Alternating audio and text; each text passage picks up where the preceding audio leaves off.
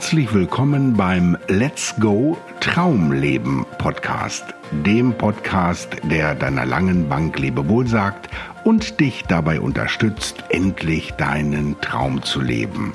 Mein Name ist Christoph Prinz und ich freue mich von Herzen, dass du mit dabei bist.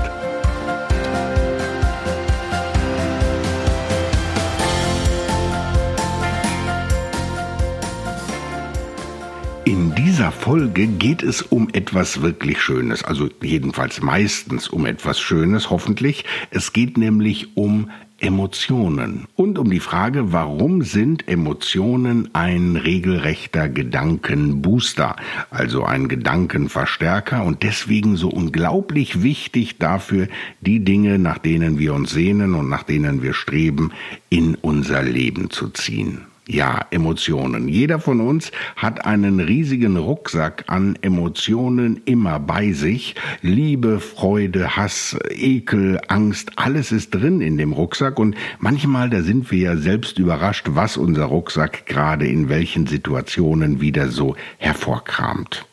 Und die Liebe und die Freude, das sind, denke ich, so die stärksten Emotionen. Und die Liebe wird ja auch vermutlich deswegen in den meisten Songs, Filmen und Romanen thematisiert. Ich möchte heute auf eine ganz besondere Emotion eingehen, nämlich auf die Freude. Es gibt ein wirklich schönes Sprichwort, das heißt, Vorfreude ist die schönste Freude. Und ich glaube, an diesem Sprichwort ist wirklich viel dran, weil die Vorfreude schon was, finde ich, Phänomenales ist. Die Vorfreude ist nämlich positiv visualisierte Zukunft. Und die Vorfreude ist also dafür geeignet, die Frequenz unserer Gedanken über einen ganz langen Zeitraum wirklich hochzuhalten. Und positive und gute Gedanken brauchen wir, um Dinge in unser Leben zu ziehen. Ja, Vorfreude ist die schönste Freude. Und es ist, wie gesagt, unglaublich, wie lange man sich auf zum Beispiel schöne Ereignisse vorfreuen kann. Und wenn wir nochmal so an unsere Kindheit zurückdenken, dann fällt mir natürlich Weihnachten ein und ich kann mich sehr, sehr gut daran erinnern, wie ich als Kind in der Küche saß mit dem Spielzeugkatalog auf dem Tisch und habe mir die Dinge immer wieder angeguckt, die ich auf meinen Wunschzettel geschrieben hatte und habe mich auf Weihnachten vorgefreut. Also Vorfreude ist etwas unglaublich Schönes und es gibt aber auch das Gegenteil von Vorfreude und ich habe ja eine ganze Zeit lang nach einem Begriff, nach einem Wort dafür gesucht und keins gefunden. Also das Gegenteil von Vorfreude. Natürlich ist das irgendwie so Befürchtungen haben oder schwarzmalen, ne? Aber das Gegenteil von Vorfreude, irgendwie einen Begriff habe ich dafür nicht gefunden. Oder vielleicht Vorleiden. Ne? Eigentlich komisch, dass es dafür keinen Begriff gibt, weil ganz viele Menschen das in Perfektion beherrschen. Also dieses Schwarzmalen und im Vorhinein schon wissen, dass irgendeine Begebenheit oder ein Ereignis ganz fürchterlich werden wird. Und dann malt man sich alles als Worst Case aus und leidet regelrecht vor.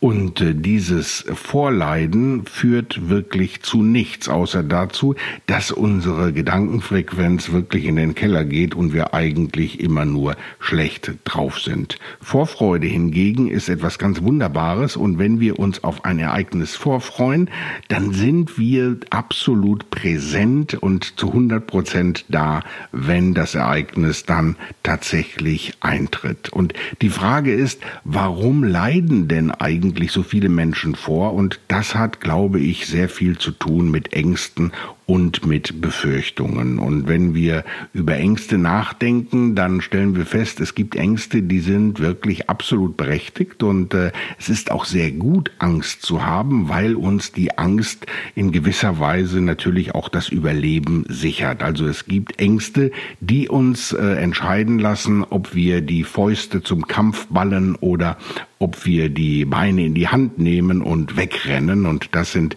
reale Ängste und es gibt aber auch ganz, ganz viele irrationale Ängste, die wir auch als Kind schon kennengelernt haben, wenn wir nämlich abends im Bett Angst davor hatten, dass irgendein Monster unterm Bett ist und uns die Eltern dann gesagt oder gezeigt haben, dass da nichts ist, vor dem wir uns fürchten müssen. Also das sind irrationale Ängste und es ist wirklich verrückt, dass wir als Erwachsene immer noch so viel mit diesen irrationalen Ängsten zu tun haben, die uns dann ganz häufig dazu bringen, schwarz zu malen und uns anstatt vorzufreuen, die Dinge wirklich im Worst Case sehen lassen.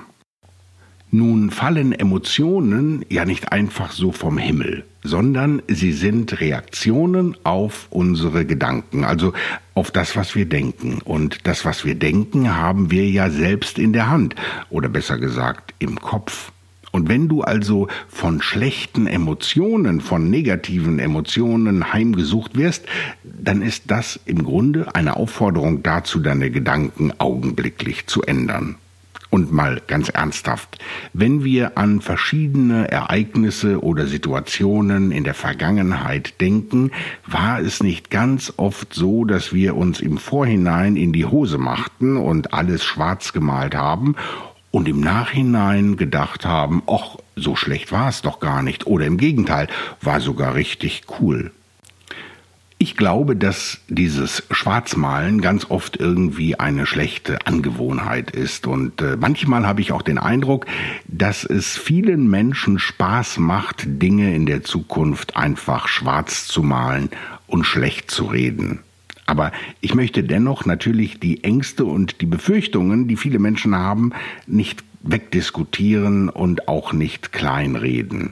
Und es gibt eine, wie ich finde, extrem wirkungsvolle Methode, diesen Befürchtungen und Ängsten auf die Schliche zu kommen und eine wirklich gute Lösung dafür zu haben.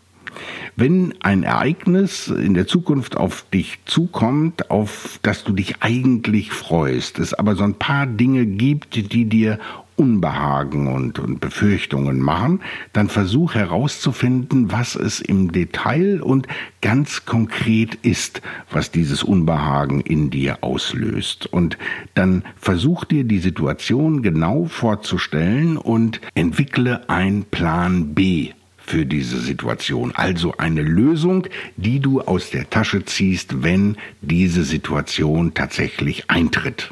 Wahrscheinlich wird sie gar nicht eintreten, aber für den Fall hast du den Plan B in der Tasche. Ich möchte dir ein Beispiel aus meiner Praxis geben.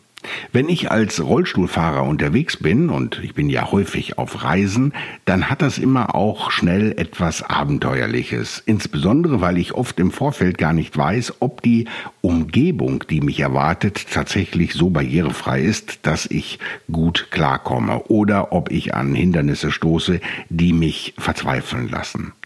Mein Plan B sieht so aus, dass ich mir in einem solchen Fall die Kontaktdaten der Person ins Handy schreibe, die mir vor Ort helfen kann. Das heißt also, wenn ich tatsächlich mal nicht zurechtkäme und niemand in der Nähe ist, der mir helfen kann, dann könnte ich entsprechend die Kontaktperson anrufen. Und so kann ich wirklich ganz entspannt eine Reise antreten, weil ich weiß, zur Not könnte ich auf meinen Plan B zurückgreifen. Nicht, dass du mich falsch verstehst. Plan B bedeutet nicht, dir im Vorfeld alles in den düstersten Farben auszumalen, sondern das Gegenteil von dem. Plan B bedeutet, du kannst dich ganz unbeschwert auf die Dinge freuen, die auf dich zukommen. So, nun aber schnell wieder zurück zu den positiven Emotionen, zur Liebe und zur Freude. Positive Emotionen sind also sehr dafür geeignet, deine Gedanken auf einer ganz hohen Frequenz schwingen zu lassen und sie zu verstärken. Also sie sind ein regelrechter Gedankenbooster. Und in der letzten Folge haben wir ja besprochen, dass Gedanken Energie sind und dass die Energie der Aufmerksamkeit folgt. Und wenn du also positive Emotionen hast, dann kannst du deine Energie, die du in eine Sache und deine Aufmerksamkeit, die du in eine Sache steckst, erheblich steigern. Und wenn du daran denkst, dass Gedanken zu Dingen werden, also zu ganz physischen Dingen, dann überleg mal, was alles möglich ist, wenn sich Gedanken mit positiven Emotionen verbinden und diese dann verstärken. In der nächsten Folge geht es darum, dein Lebensnavi zu programmieren.